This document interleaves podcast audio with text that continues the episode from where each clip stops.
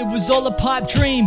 Watching bodyboarding up on TV. Deep at reef, watching tension repeats. Eating bakery feeds at 18. Living the dream with no sun. Hey, g'day and welcome to the Riptide Bodyboarding Podcast, the home of bodyboarding. Thank you for joining us on episode 42 of our verbal journaling, and I'm your host, Luke O'Connor. Well, today's guest is a very old friend of mine. Um, we've been we've known each other for now pretty much over 20 years. Born and bred in the Shire, tackled some of the heaviest waves around Australia, if not the world. Was the the Milky Bar kid pretty much when he was growing up around our ways, and he was uh, thrust into stardom. And still is one of the best bodyboarders that I know to date. I'm talking about one of my good friends, Sammy Strachan. Welcome to the show, my bro. Uh, thanks for having me, mate. That's um, it's a big intro. It's a it's a lot to live up to. No, You've already lived up to it. no, it's um, yeah, no, it's been a it's been a good twenty years. Um, yeah, it would definitely be about that.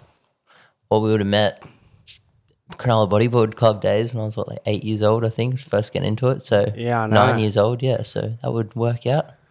God, we're getting old, aren't we? I know. man, you think about the years and how quickly it goes. Yeah, dude. But um, yeah, no. Thank you for having me on. It's good to be here. No, dude, I'm so stoked, and thanks for bringing all this amazing recording gear up to the Shire. Like, we're sitting currently now, um, listeners, in my lounge room, sun setting on a Sunday afternoon, Queen's long weekend, and we're decked out with proper road recording gear, um, beautiful mics, actual headphones, so we can hear ourselves kind of speak over all the other noises. And yeah, it's a privilege to actually do one in person because a lot of these um, podcasts, as you guys would know, are usually uh, via that Ringer app. So it's um, it's kind of you know long distance. Yeah, I guess a bit more personal. Get a bit, or not more personal, a bit more intimate. Yeah. Yeah, look, nothing's going to get weird on this podcast today. oh, I don't know about that. We've had some moments over our Yeah. times. Wait, just to kind of set the scene for everyone too. There's a bottle of vodka, a bottle of mezcal, some coffee shots, kombucha, and Sam's mic is taped to a bottle of Verve champagne that we received when we first bought this unit about eight years ago. Still hasn't been opened, and you've taped your mic up to it on such a day. well, you know, that's, I am an engineer by trade, an audio engineer. It's not a real engineer, so, you know, but um, these are the things we come up with, you know, we just make it work. But um, yeah, no, I have brought all this recording gear from from work. It is nice to have some of that stuff at my disposal now. But um, So please tell us what you do and where you work, Sam. Yeah, so nowadays I am a university lecturer lecturing audio engineering at JMC Academy. So teaching uh, the classes I teach are studio classes. So yeah, how to use recording studios, um, all the gear that goes with that, uh, a little bit of kind of audio theory stuff as well, physics of sound and those kind of things. Sick. But um, yeah, not where I planned on ending up, but it is it's a good gig. Um, not surfing as much as I'd love to be, but uh, you know, I'll work out that life balance soon. Yeah, for um, sure. Definitely still getting in the water as much as I can, but um, yeah, no, it's good. So kind of did this freelance after I graduated uni for five six years, and then after COVID, kind of wanted Mm. some stable full time work, and uh, yeah, they gave me the call up, one of my old lecturers, and out of the blue, and yeah, it all everything kind of fell into place, which is nice. Been there about a year and a bit now, so yeah, getting used to it. But yeah, living away from the ocean, which is a bit harder. Um, So you're nestled in um, the inner west at the moment, Newtown. yeah, so in the inner west, um, so yeah, we're not not like I'm living out in the desert or anything oh like man, that. you're half but- an hour from waves. Well, yeah, when you're working full time and then, you know, you got a life outside of just going to the beach every second. Um, yeah, it is hard to get down there, but I'm definitely still surfing when I can. And Yeah, we luckily just got- recently brought that um, clip out of NMD, didn't you?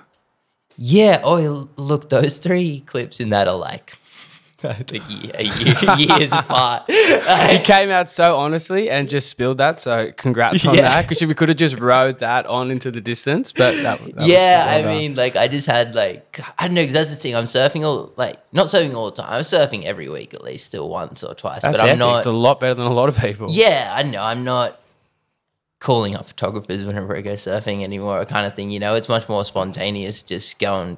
Because that's the thing. Like back in the day, I guess there was different goals and things. Whereas now it's purely just I want to have fun, I want to Yeah, relax, I for want to be in sure. the ocean. So I don't really care for. Look, it's epic to see yourself surfing and get photos of that, but it's not any kind of priority on my mind now. So Yeah, definitely. I think like yeah, they are all clips from like times I've gone surfing just out of the blue and someone's been there, which has been cool. But Yeah. um, which is we're pretty lucky in the East Coast. It can happen oh, 100 percent. pretty often, or there can be periods where you kind of go through and you don't even see a film or like a photographer for ages. It's funny, like you used to see a lot more action, say down um, further south in the state, but which is it's kind of refreshing to not have it because obviously makes brings the mystique back of the place, and it's great keeping those places more low key. But you know, there was a time where that was very heavily documented. You could go mm. down there and people would just be there shooting Oh, regardless. 100 percent. and now you like, can go to sessions and it's just it's it's no one there, which Yeah. is so cool. and I feel In- like waves go through trends as well, Yeah. really hard. Like I don't know, it's not like the waves that were crowded, say even two three years ago. It's the trends move so quickly. You notice like someone gets like a six session at one spot. And then all of a sudden, that's the spot for, For like sure. three months Yeah. or whatever, and everyone's hitting that spot. And then That's almost happening at the moment on the East Coast, and I reckon it's kind of shifted away from a certain wave that we like to surf to a certain wave further down south that may now have a bit more heat and attention on it. Hundred percent, one hundred percent. So like, yeah, I, that particular way we're talking about a bit further south that I'm sure people can work out. Like you used mm. to, no one used to surf that way. Yep. It had such a localism mystique about it, and now you're surfing out there, and there's forty guys and bunch of kind of 18 year olds or jocks on jet skis like doing hop offs on every single set and it's like a very very different For sure. vibe than There's a of- lot of good local call lords. Don't don't get us wrong. Oh, but there's no, a lot of yeah people that just come in with a jet, ski, and that's happened even down at, at Chippies now, man. Yeah, how many those people? local callers down the coast have been doing that stuff forever. Though it's kind of those new blow-ins from Sydney and things For like sure, that. man, And look, yeah. we're both Sydney boys, so I'm like putting my, I'm putting my foot. in Dude, I put my hand up straight Yeah. away too. Wait, whenever I surf that certain spot we're talking about, and it's very rarely, but if I do, I always have that hanging over the back of my shoulders, you know, because you can't shake it. It's hard when you know that's the talked about thing and when you're not a local local there, you know, much like if someone's to paddle out Cape or the island, we kind of look at them and and weigh them up straight away and be like, how long have they surfed here for? Where do they sit in the pack? And obviously, you're going to share waves with them, but you kind of know that you can pull po- uh, priority card when you need to, compared to when you surf a certain other wave that is an excellent wave and you want to get good ones, but you know that you're nowhere near the pecking order and you have to take the scraps regardless. Oh, 100 percent. And like, I know when you're a bit younger, you can let your ego chase you around and paddle out in spots where you're not from, and still try and carry on like you're some got some kind of weight out there. But yeah, I know.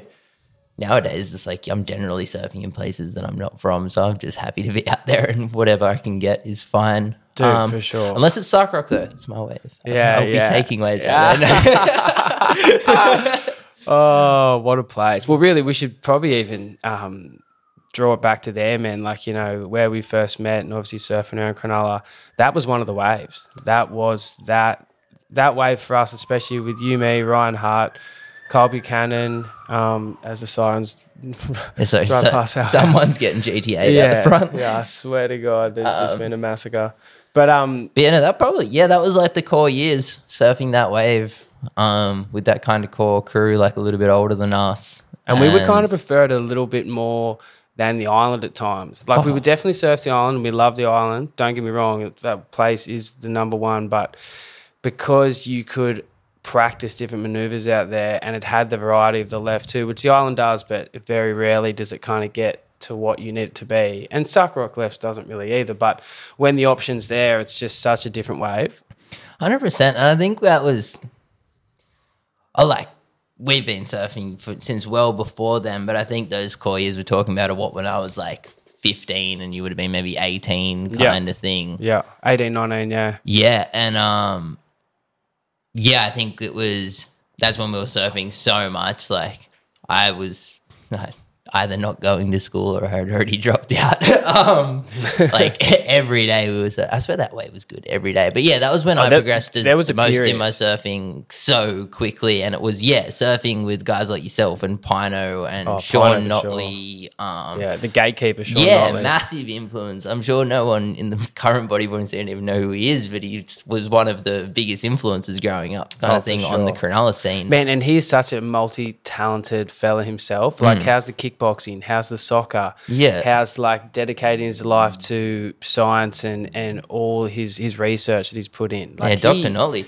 Yeah, man, hats off to the bloke. What whatever he does, he never does it in halves. He just goes one hundred and fifty fucking percent. Hundred percent. Um, Yeah, he was a great influence. he was massive influence, but yeah, I guess we were. It was just a wild period in our lives. We were all pretty like rowdy, but it wasn't a destructive rowdy. It was like this just kind of rowdy bunch of boys surfing waves and taking the piss out of each other. And Well, we tried to be not as destructive as possible. I dare say, in our dope youth days, there might have been. actually, it was very destructive. What am I talking about? might have been a I think maybe just not on like a um Think about the cars, man. Think about what happened to all of our cars. yeah the actual yeah fuck. Like the physical abuse to those cars and like anyone's property within Kui. If you if, if if you had G'd someone up or if there was a bit of tension and there was a fight was going on and your car or property was parked within like two kilometers of the place we're at, whew, Yeah, I, luck to you. I remember like sitting at Suck Rock Guanabo and the sun was going down, and I think Pino like didn't even have time to come surf, but he paddled out in the lineup just to paddle out with your antenna. Yeah, yeah. I, I remember that day real well. He tried to whip me with it. He's off his head. But that happened so often. We would trade blows. I think I did a rain dance on someone's car in the car park at Suckrock once. Obviously, not proud of that, but that was uh, getting someone back. That was a bit of a, a payback. I'm so glad I was so young at that period of time that I didn't own a car or really any belongings. Yeah, I you was were just in the back seat, yeah, just cruising, just eating Maccas. grum abuse. Yeah, no, it wasn't Mac. It was KFC for you. Mm. Dirty Bird was your hit. that was a big thing in my life. I don't really eat KFC that much anymore. You've got out of the Yeah, the like group. don't me wrong, I eat as much as like anyone does nowadays. But back then, it was like God, I was eating. Oh, that you had a stuff, like- hankering for sure. Yeah. Apparently, my mum used to crave it when she was remember pregnant with me. saying So I reckon that's where it's trickled down Yeah, from. yeah, yeah, and that's true. I, I've heard that in a lot of pregnancies where um, the mum, the mum to be, is kind of going, oh, "I want this, I want that," and that can translate down to the child. Mm-hmm. Psycho. Yeah, I mean, like, lucky it was KFC and not like meth or something. Eh? Oh, dude, and I, I know we sh- we probably shouldn't really be laughing about that because that is a reality. yeah, I mean, like, if you're not going to laugh, you're going to cry, right? So, Yeah, true. You got to have a bit of a giggle. I'm getting too woke on this shit. We got Oh, to bring back comedy that just like you know. There's still some comedians out there. I love listening to listening to Theo Von and Joe Potty recently, and um, anything with Theo Bonin is just out of control. yeah, like that he, brother is so funny. oh man, he's happy to go places that you shouldn't go, and you know it's all in good fun, and you just got to take it for what it is. But Yeah. you can't say that in this day and age in a lot of aspects. And I understand there's sensitivities, but at the same time. There's a place for comedy. There's a place for rudeness. There's a place for crassness. And I think it's all about context, you know? Time and a place for everything. And if Yeah. something is not intentionally malicious, like, don't be wrong, there's a line um, for sure. But, like, It, it's but it's it's so subjective there. Do you know what I mean? Like and objective in the way of like it's so many different circumstances with people's different points of view come into it. So then where's the line drawn? The line is constantly shifting in the sand. That's the hardest thing that you've got to juggle, eh? Yeah, hundred percent. That line moves so much, and yeah, I think your environment depicts that line and just takes a bit of social awareness. Is that the right That's term? I guess. Yeah, like Bang on, bro. That's Yeah. the, the term. hundred percent. But um, oh yeah, like conversations I have with you and the conversations I have with my students will be very different things. You know, like it's all about just adapting to your environment. And I'm not saying that changes you as a person at all, but Yeah. um, Well, this we- shifted so far away from bodyboarding. No, I no, love it, dude, a hundred percent. It's it's getting deep. But I was saying, with, and even so, with environment shifting, we both know our hometown is most certainly shifting. Cronulla, there's a lot of development there happening at the moment, and I probably just want to go back on a nostalgic path and um, relive some of the moments like growing up around the area. Like, what did you love most about Cronulla? You know, like what were some of your fondest memories, and what were the things that stick in your mind when you look back on it and it was sun drenched, you know? What were the fucking rainbows and lollipops moment? And what were the dark subtleties ripping up the coast, ready to fucking make it rain in Cronulla. I don't know. I I guess I was really blessed to grow up in Cronulla when I did because it was a time where it was still financially viable for like a single mother to raise a child in Cronulla. There was still. I'm not saying we grew up in ghetto or anything, but we definitely weren't. Like just being a single mother in For sure. It's is a lot harder. One Um, income. Yeah, so I was very lucky that mum, uh, yeah, me and mum lived within walking distance of Shark Island kind of thing. Um, You were nestled in the perfect spot, bro, because you had like Ozone Street, for example, actually is going through massive recon, um, redevelopment at the moment. There's a lot of apartments being ripped down, but you, when you were there, it was like topped out like five stories, wasn't it? yeah, I think so. Yeah, And man, it was just such a nice little part of the neighborhood. You had like North Cronulla to the north. You were right on that um, section before it hit South Cronulla where all the pools were.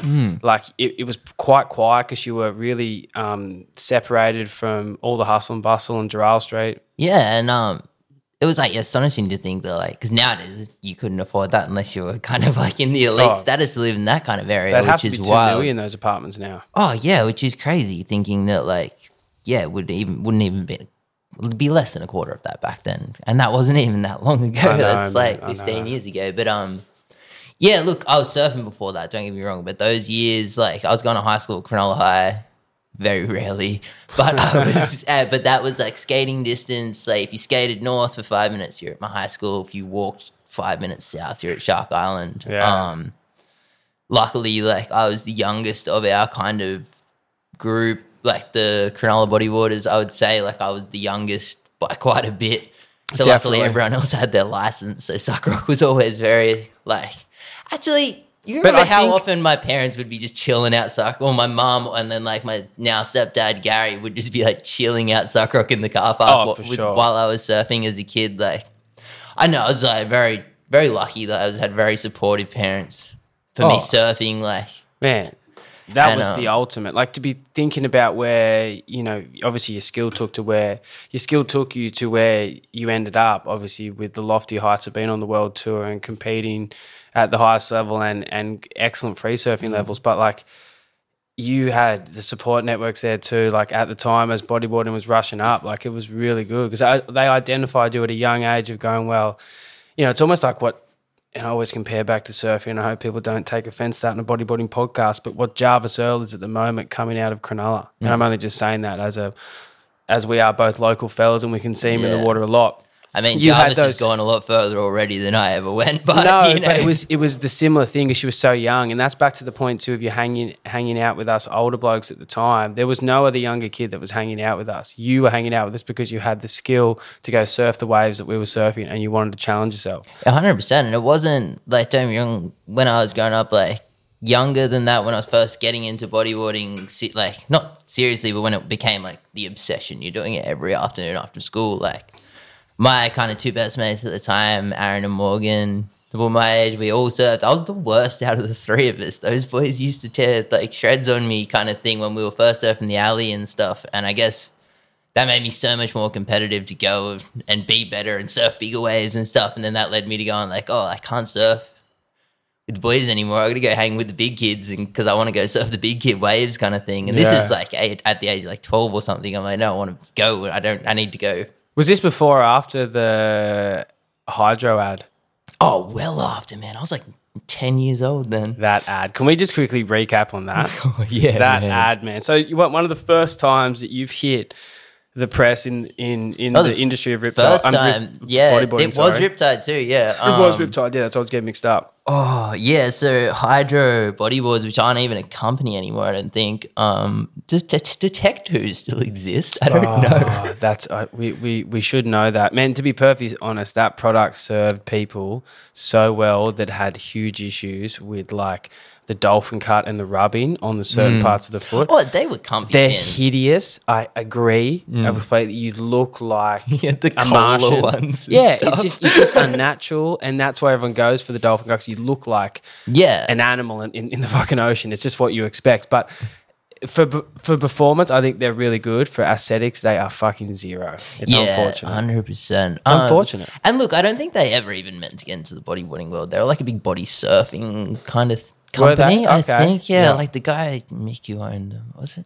Yeah, no, no offense to Hydro. The No, no, they sick. were great. And look, there's there's no offense to them at all. They were great. I'm just saying they don't exist anymore in the Yeah. bodyboarding world. But, But um, that ad, where yeah, were they you? didn't and have a team. Photo. So they didn't have a team or anything, and they ran some competition in Riptide. Like, based, I think the idea was to get people to buy their boards. They'll like get a photo on a hydro board, like, and we'll pick the best ones and run it as like the back cover of Riptide, um, as like yeah, like the winner.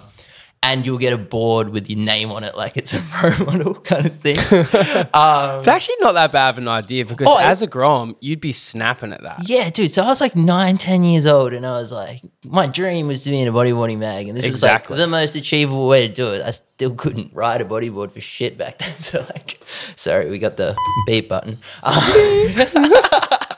Um, but yeah, so no, like, I had a God. What board was I riding? At It was that yellow. I point? swear It to was, God, it was yellow. I think it was a four play.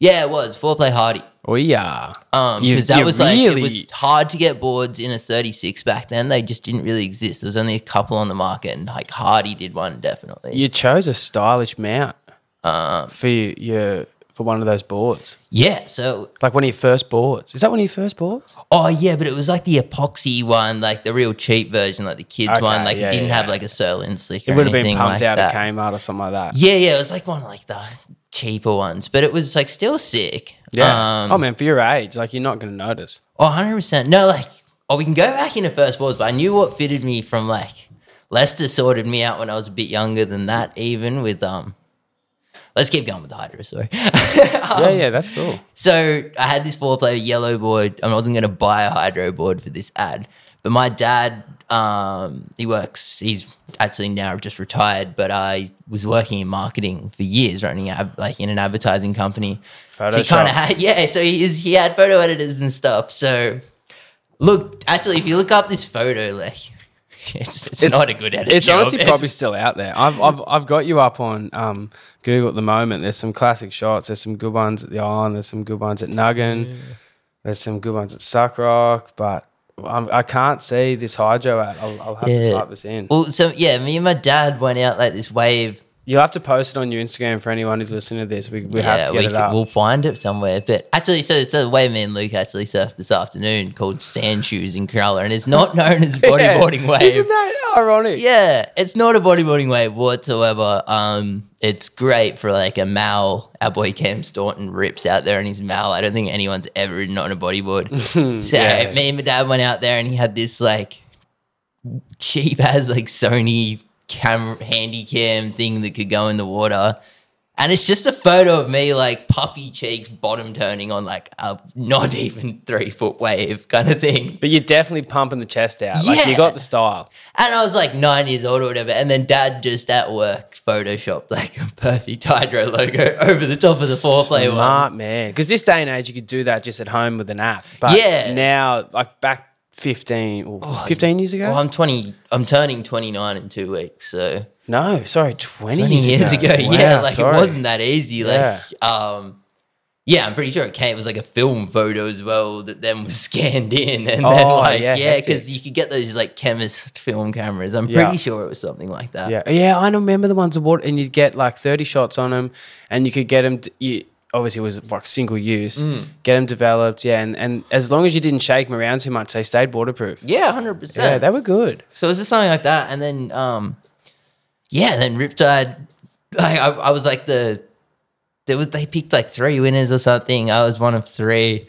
The guy who won like the number one winner, his shot was actually sick. I swear it was like Kiki or something on a like pink hydro board, just like getting like flogged like an old like Full Botha- Clark little shot. Yeah, like, you know, like those Botha style shots where they're Yeah. like up in the lip. Like Yeah. his one was mad. Mine was like ridiculous at it even. But Yeah, but for a nine year old, I think that's yeah, what they're highlighting. Then all of a sudden, I had this like hydro Sam board. That's so good. Um, that was sick. It was like the first quality made board I think I'd like really had. Um, like don't get me wrong, Lester back in when I was like really really young sorted me out with a board that actually fitted me for the first time, which was huge. Um, and Rayon, who I'm still getting boards off now to this day through NMD, like he um was kind of the OG Cronulla shaper. Yeah, um, back in the he? day.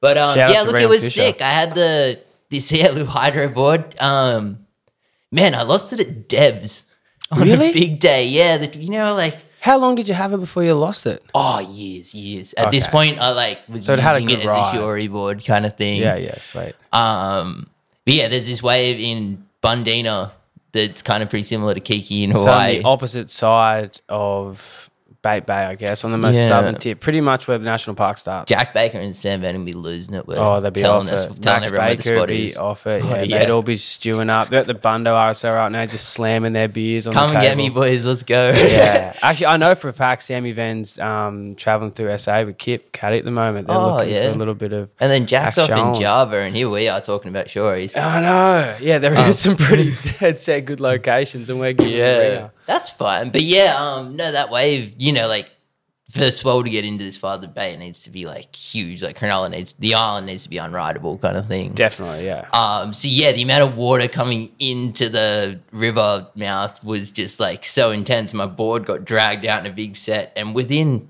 not even a minute, it was like halfway out into the bay, getting swept out to sea, and I'm like, Oh, I'm gonna drown if I go out there. Like, there's no coming back. So yeah, I just had to watch it go out Mm. out to sea. Oh. yeah, sorry, it was going. The tide was going out. So yeah, it was going out to sea, not coming into the river. But yeah, the um, ocean giveth and the ocean taketh. I just feel bad lit- littering. Yeah. Oh fuck. Yeah. I, I, I get that aspect, Mm. but when you see all the other crap that gets swept away on a constant basis, man, like you look at, you know, we reference this all the time. Living in the Port Hacking, that's one of the cleanest river systems in Sydney because it's got the national park to like flush it out every time with Mm. natural filtration from rain running through like all the sandstone into the water. Where like the Georges River that flows out into the Kurnell region, man, like. That is stinking water. Yeah, you know, dude. like it's a lovely place, Kurnell, and I, I love it. And I'd, I'd, I'd happily live there, except for that water and constantly like having to dive into it and all that kind of stuff. Yeah, You know, I was in there for like five years, and don't get me wrong, like it's so lovely walking the dog down the beach there, but that's not a refreshing swim. Man. Nah, Like, it's nah. like you, Yeah. I need a shower. yeah. Do you know what I mean? And it's still okay to go in. Don't get me wrong, but it's just not that refreshingness as you said you get from the hacking side. Like when we were at the shoes today, Mm. like man, I know it was only small, it was one or two foot. We were just having a having a fun service. Was, there was four of us out, and then it was just you and me out the end. Mm. And um, that water you could see for ten meters. Yeah, under for sure, ten meter viz, and that's right on the edge of a river. Mm. I actually get so weird. The only place really in um, in the Bate Bay region for waves that really gets me, like Suck Rock occasionally, but because you know you are out on that little mushroom rock and what whatever it is, and that guy got taken over at Malabar, and you know sharks are everywhere. But when you're at fucking shoes and you're just on the edge of that river there, Yeah, and you know things flow in and out, and you're constantly seeing boats going in and out, and you see like seagulls following like not huge fishing trawlers, but people that have been fishing with catches and they've chummed up. And, and it's not like we don't know there's no sharks there. Remember the front page of the leader back like this would be in like 2015 or something was just a huge great white in the middle of the river Oh, there sure, at um, man, yeah. Northwest Arm. yeah, dude, that's I mean they've taught tiger sharks down there. Yeah, You know, oh, how's this? I got a video sent to me by um, one of my nephews over in WA on Lauren's side of the family. Dude, there's this chick's filming this guy getting eaten by a tiger shark in the Red Sea.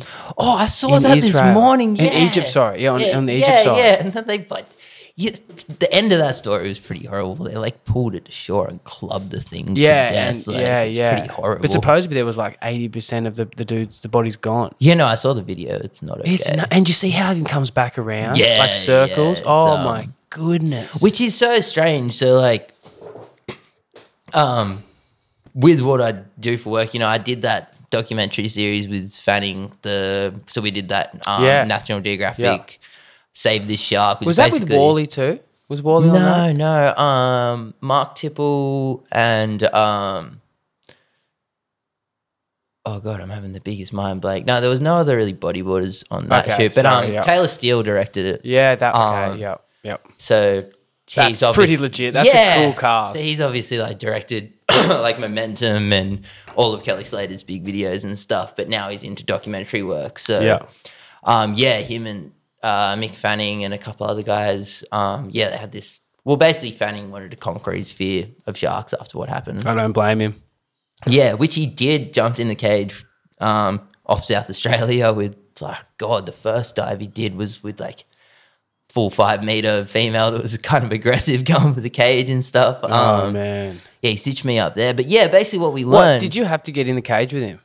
Oh, I didn't have to, but like, yeah, I got given an opportunity, and it was like, Did you get in the cage? Yeah, I was like, when am I going to get to do this again? That's psycho. It was sick. And there was a five meter female on heat.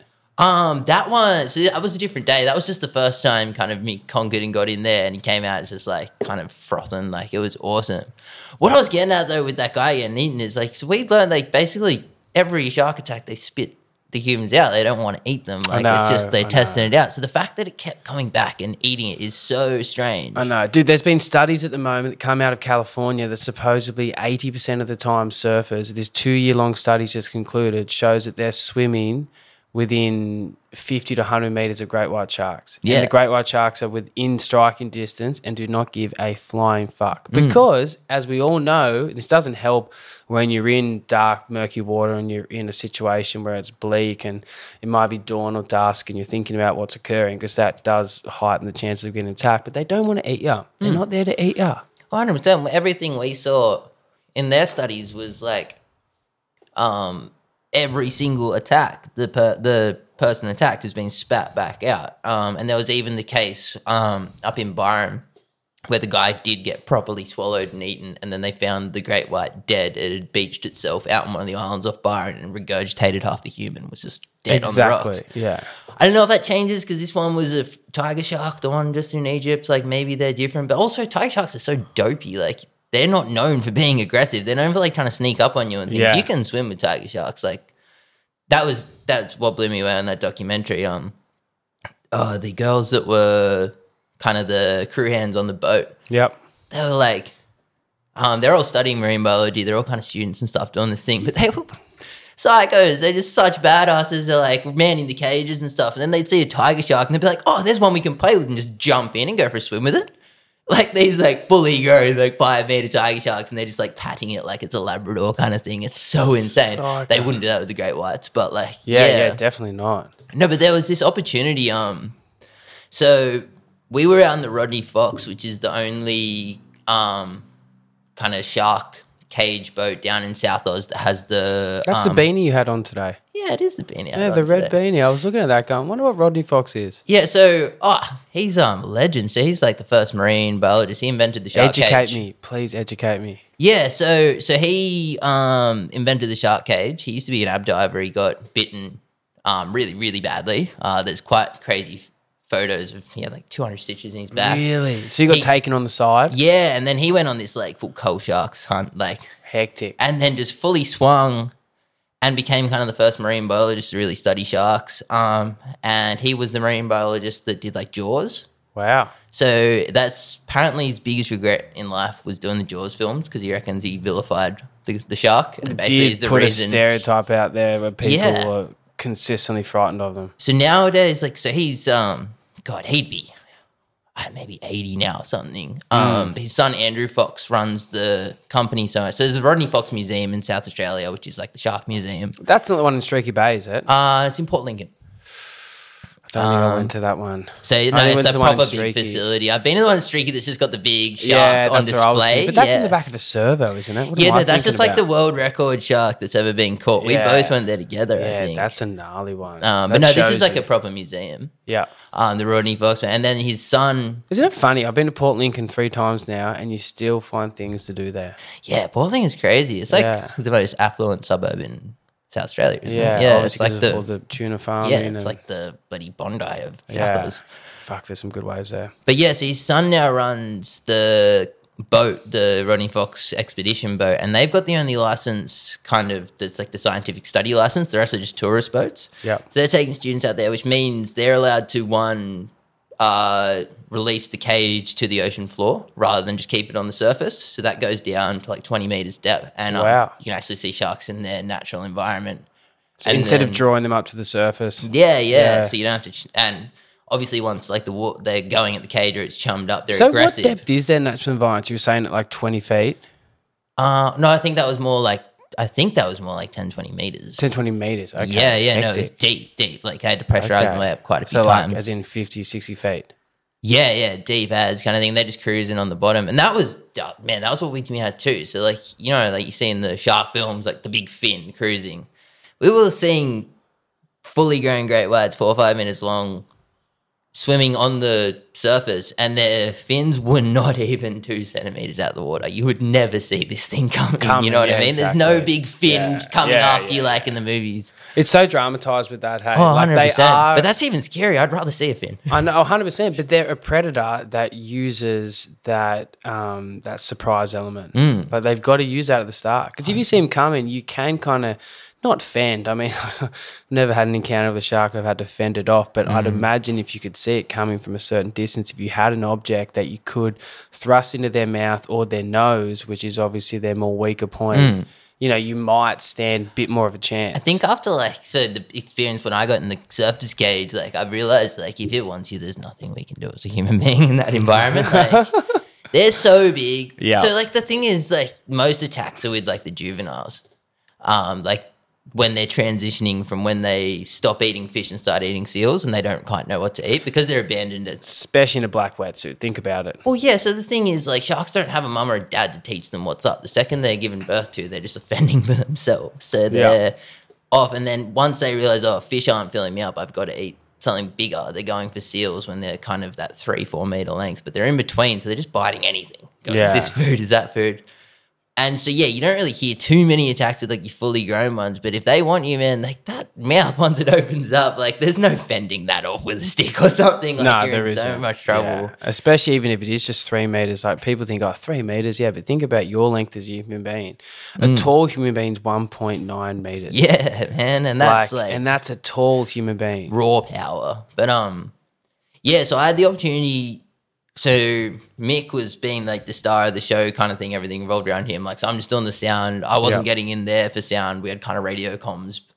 Um, but I'd be like waiting on the boat, second to get out of the water, and we did all the interviews on the boat and things because we're out off the um, is it the apostle, apostle, not the apostles. Where's the the islands off the bottom of Port Lincoln where they film Jaws and things. Oh yeah, Uh, yeah, Neptune yeah, yeah. Islands. Neptune Islands. Yeah, So we're off of the Neptune Islands. So like, we weren't coming in. We stayed out there for like two weeks on the boat.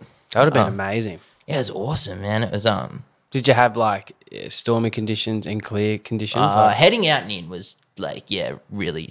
You can imagine South Australia. Yeah, yeah, I was yeah. thinking like big storms. Um, but yeah, once we're out there, you like sheltered in the Neptune Islands yeah. Cove. Um, still, yeah, got I got sick going out there. It was Did gnarly. You, yeah. It was like going out in like this 35 meters swell or something. Yeah. Um, Doesn't but, matter what boat you have, like that swaying mm, backwards and forwards. If you're motion sickness. I'm being the sound guy too. No one gives a shit about you. So I'm in like the bottom, bottom bunker, the bottom of the boat is like, oh, yeah, yeah. You no windows, nothing. Give this man some rum and just send him on his That's way. That's what ended up sorting me out. Hey, so Did you like, have some rum? No. So like, um, going out there, like I just had the worst time sick the whole way, and then coming back, I was like, I'm not even gonna try and sleep this time. Let's just ride it out. I'm not going lying in that bed because that's what made me sick.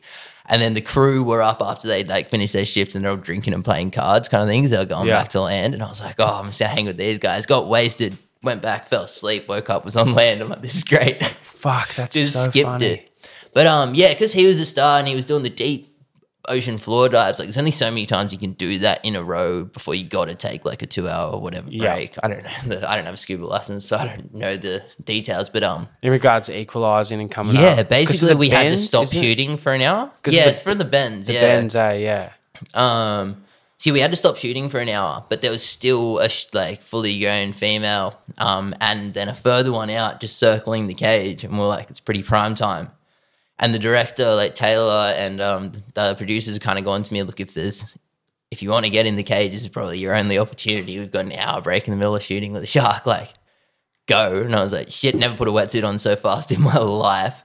Um, I had this, How cold was the water? uh, not too bad. Like 16? Be honest, I don't even tell you. I couldn't even tell you. Like, you don't even. I was so adrenaline rushed. Oh, like, bro, I'm actually I'm getting getting a bit- shark. So I didn't even think about it. It was a four Yeah. three wetty, but it I'm was getting a actually bit- such a fucking mistake. So they had all the dive wetties on the boat, which I should have just used. Yeah. But being like a surfer, I'm like, oh, I got like my wetty on me, like, because I thought I might have to get in the water for some stuff. So I just had my like beautiful new reflex four three that I think like Desi had hooked me up with um, then I could never ever wear again because uh, they're jumping. They're, firstly, they're like, "Oh, have you ever like scuba before?" And I was like, oh, if I say no, they're not going to let me get in the boat. So I'm like, yeah. They put me on one of those like breath pipes. I jump in the water. I'm like, I can't breathe. I had no idea what was going on because it's like I've never breathed, breathed through one of those things before. Neither have I. What do you have to do? Um, Oh, yeah, you have to actually press a button to get oxygen. no, no, you just gotta just relax. Like you can't take huge breaths or anything, and it's just Mm. Yeah. really weird at first. And it's fine once you calm down, but at first I was like, "What the hell's going on?" And then, um, so yeah, I get this cage in my. As you just hang, let me just set the scene for a second. Let me just get my, my bearings on this. You're about to jump in with a five meter beast that is like one of the oldest predators to ever live on this earth. Like I'm talking millions of years old, like prehistoric dinosaur shit. They ruled the ocean. Well, I know megalodons probably probably you know outdid them, and there were bigger things prior. But and you you you you just like it just going into their their their scene and you're carrying on about you know knowing that you know how to use yeah, how do a scuba- oxygen device. Like Yeah. you're just like confidently going yeah yeah no it's sweet man it's sweet and then diving in panicked as fuck not knowing how to use it and then do you see the beast? Like do you, do you yeah, see? so I like I get in, I'm like, oh, I can't breathe, and then like I see this thing swim past, and and then just disappears, and I'm like, oh, oh well, whatever, it's gone, like because that happens quite a bit. Get in the cage, nothing happens. Yeah. Um, and then I'm pretty sure like it wasn't a full bucket. It was pretty bloody close to it though. So because they've got a scientific license, they're actually allowed to chum up some of the water. Like you're not allowed to do that as a tourist boat. You're not allowed to attract the sharks, but because they're studying them, they are allowed to. So that stuff's there ready to go. And then we also had it because a bunch of the scientists were doing um giant GT studies at the time, giant trevallies. Giant GT, that was GGT. Um, yeah I was singing like sorry, gi- giant trevally studies um at the same time. So we had a bunch of bait in these buckets. Um, so yeah, I'm sitting in there like, what's going on? And I think like what's going through Mick's mind is like, oh, this is his only chance to do it. Let's make it fun. And it's just like poured this bucket of bait into the top of the cage, like straight on top of me. So like I go from in the cage? yeah, so I go from like crystal clear ocean, Neptune Islands water to just red cloud. Ah. Um, and yeah, and then it kind of settles, and everything kind of is just too still, and then just like the biggest force impact on the bottom of the cage I've ever felt. Just like this thing's come. I'm going away from the microphone, just trying to like you can see me describing this, but um, yeah, just from under me, just these things hit the cage so so hard, like, and I've just flung up into the top of it and like freaking out, and then like you kind of it's almost as quick as you get scared, you realize, oh, that's like six inches of steel. I'm sweet. It is not getting through that. it's not getting through yeah and you're like, that washes over you. And it's, it must Yeah. be like, I've never parachuted, but it must be like that feeling between when you jump out going, oh, I'm going to die, or oh, I'm fine. Cause I was just like, sweet. And I could breathe and I was watching this thing attack and I'm like, oh my God, this is so sick. Like watching this thing just so fucking angry, just going at it. And yeah, so there was actually in the end another one came from that, and there was two of them going at the cage for maybe like ten minutes, and I was just like in there watching that all unfold.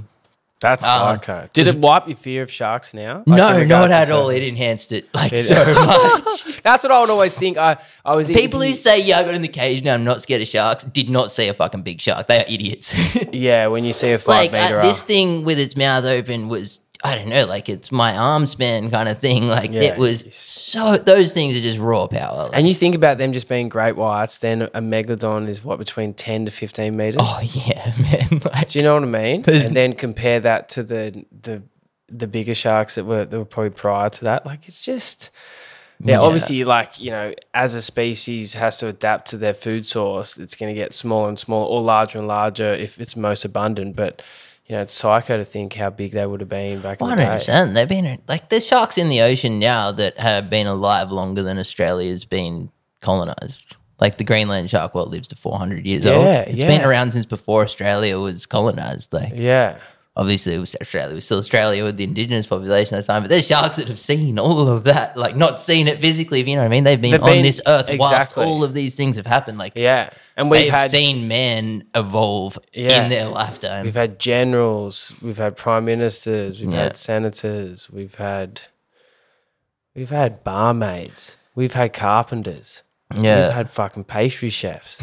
In saying that, like We've we're had going people through go by the wayside. big during that changes period. at the moment, and like what we're going to tell our kids at the moment. We got we had a pandemic, a war in Russia, buddy. Chat GTP. yeah, Jesus, AI is now alive. God, Well, the quality of this sound, while we've got a microphone taped up to a Veuve champagne bottle, is quite astounding. yeah, hundred percent. you know, you think about that as just a as a as a lounge room setup compared to something that's like fucking, you know, set up in a proper studio or even then. Oh, yeah, the, the, the, fact that we can uh, sit here with a laptop and just record ourselves speaking is uh, in such high quality, but It is incredible, isn't it, when you think about it and how quickly technology has jumped in leaps and bounds. Because when I was growing up, you look at records, and they were a big thing to impact, um, say, our our parents' lives because they would throw a record on, and when they came out, they could harness their favorite artists, um, you know, pure emotions, really, like all laid down onto this vinyl soundtrack. Didn't mm. have to wait for the radio or whatever. And then it went to CDs and.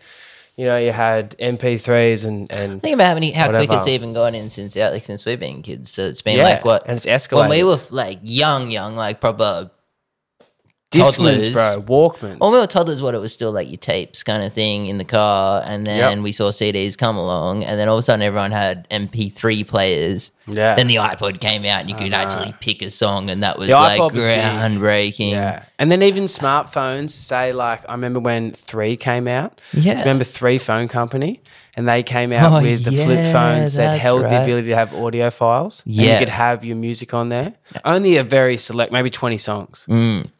And then yeah, to this day now you got like Spotify, any song you've ever heard at your oh, disposal Oh, it's a kind joke, of thing, and like? And with of- each step, the musician's being paid less and I less. know, I know. I actually have listened to a couple of podcasts recently that have referenced that and how disgraceful it is that the music conglomerate just continues just to roll on and the producers and the the PR agents and, and everyone involved in like more the administration side of things is probably their palms are greased more and more where the actual star and talent and the people that are producing the actual um, art form are being paid less. It's quite fucked. Yeah, and I mean, like, man, if it puts that in any context, like, so my band obviously never made, we weren't at all big musicians or fresh musicians, but say we put stuff on Spotify. What is your like? Tell. Uh, tell Beyond the. Willows was our last, my last project. I'm not in a band at the moment. I'm just kind of producing other bands as well as my job. But I'm like, look, our album, I think in total between all the songs, maybe had like 40, 50,000 streams. I think the Spotify, the check we got from Spotify was like $7. Yeah, that's crazy. eh? Wild, That's man. You think about like the money that goes into Look, uh, we were never doing it for the money, never doing it to make it. I just like I know.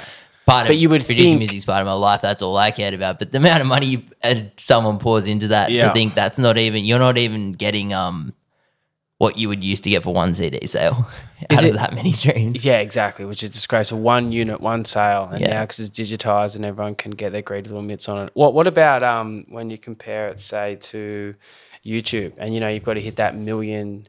Um, Oh, it's all the follower. same. I mean, million view. Sorry, aspect. Because if you hit that part, then supposedly your pay does increase substantially, and it kind of hits the Yeah, like I mean, the money making time. and you'd hope so because like they're doing a lot for that company, so you know, Oh, no, no, they're no, bringing the ad stream in. But like, Dude, for sure. I'm, I'm saying like with a million views, but is it the same with Spotify? Does it translate over that way? Like if oh, you hit nah, a million views, do you get all. more? You don't get more, no. So It's- it's what set is the actual deal there? Oh, Like what's the rate? So like if you get forty thousand listens, why do you only get seven dollars? Oh, it's like not. It's like zero point zero zero one cent a stream or something yeah, like that. they don't tell you the the, percentage. Oh, I'm sure it's somewhere. I like we didn't. Look I've never it. got big enough to Yeah, get yeah, a legal team to look into. it. I'm sure I could look it up on like the artist thing, but like, yeah, it's and that's I guess getting off topic, like the money side of things. Like, because for me, like I'm just recording bands. I have a set fee. I don't care about these royalty stream things, which Yep. is nice being on that end of it. But the thing that kills me is I see how much money that the musician pours in before it, kind of to no avail. You know what I mean? Oh, for sure, man. It's an empty road. Yeah, it's hard. Um, whereas, like, yeah, you could make. Almost like bodyboarding in certain ways. Look, I, I got in at a good time, got out at a good time. I think Oh, like I'm lucky. you nailed it. You got especially like in your late teens. I felt like bodyboarding was still humming along, and those were the days of the APB. And not saying it isn't now, like the IBC and what they're doing, and Mm.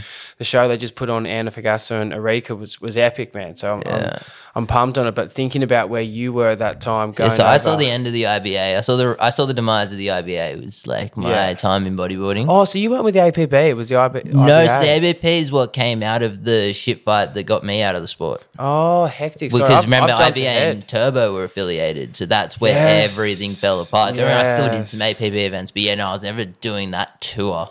Yeah, I was just thinking more so because Leo was part of the APB and there was the connection there. But yeah, you were there earlier. With the- Yeah, yeah, no, like I can't really go too deep into it for like legal reasons, but yeah, the same guy who was kind of the main financer and runner of the IBA was also the guy who owned Turbo Bodyboards. Greg Taylor.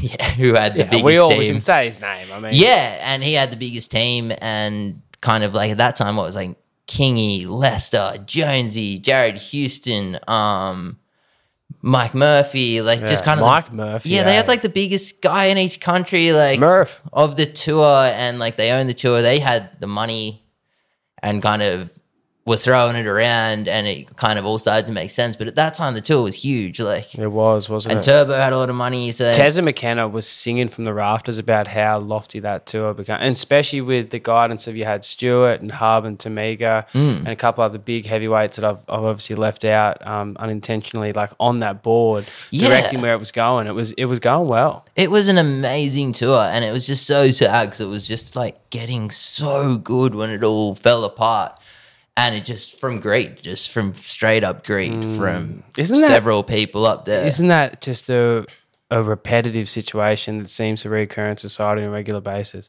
because of fucking greed? yeah i know like i know like i don't get me i lost a lot of money and also never saw a lot of money that was promised to me from turbo at a young age but man some of the other guys got so wiped out like Yeah. so much money like ruined people that would- could they took so long to recover kind of thing For sure. um just from all sorts of legal clauses and crap going on but Well, I would um, say it kind of ended Damon King's um, career kind of prematurely.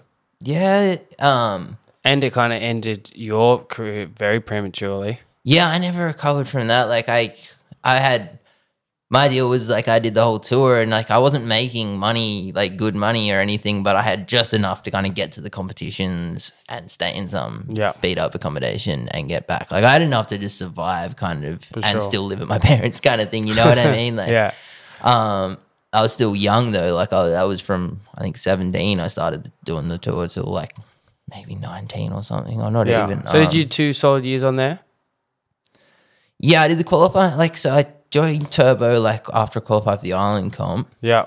Um, So that's when you won the point challenge. so got funny point in second in history. everyone, challenge? yeah, everyone remembers me winning, and I never won that. came I came second. second, to Yeah. Daniel Worsley, and I still feel bad. You look at the photo of the podium, and it's like all the crowd are holding me up, and he's just standing there, and he fucking won. Dude, I was so pumped when you got second in that because we were down on the rocks for that final. Like, because we, I think I got to the quarters of the semis of that event. Yeah. Maybe the quarters.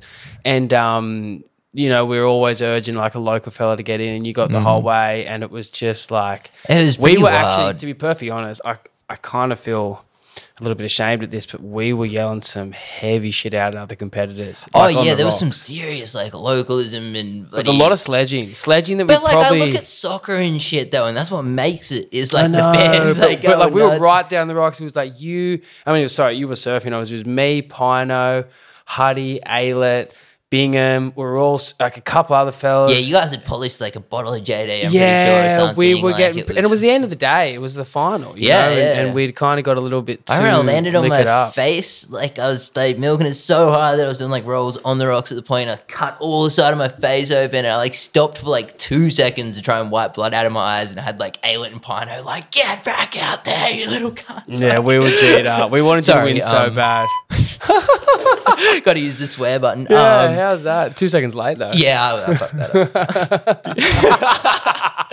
um, but yeah, it cut my face. They're like pushing me back into the water and stuff. But um, I think like yeah, it was the top two from that event, which was an Aussie Tour event and a qualifier for the World Tour event at the island. Yeah. um, when the island How challenge is was that still a World Tour event. Let's just let's just clarify that and really break that down to show why that's tiered so nicely and what actually makes a world tour event prestigious. Because right now you could say at certain times that maybe like anyone and everyone can enter certain events at the moment without If you have the money, you can yeah, if you have the money, you can do it. So look, that's great for putting money into competitions, but it's also kind of unfair for seeded competitors Oh, who have 100%. worked as hard as they can. and They've got to surf like you, you know, could six, not seven, just eight go in a world tour event when I, we were doing it late. That's what I mean. You at all. to. So we had the so- qualifying tour as well as you. So you had to one do well in your own Australian home tour. Um, gave you some kind of qualification points. Yeah. Um, and then you had to go to the qualifying event. So like perfect example was if you wanted to compete in Arica,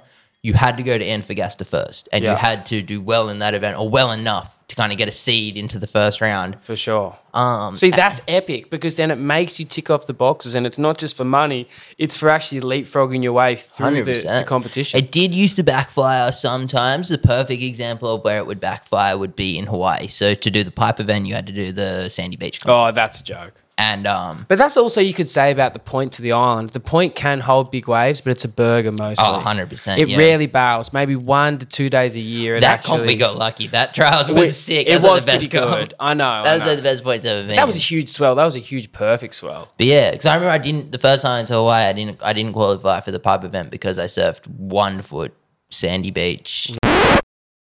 All right, Boog Lords, that's enough Sam Strachan for one podcast. Part two coming soon. Boom.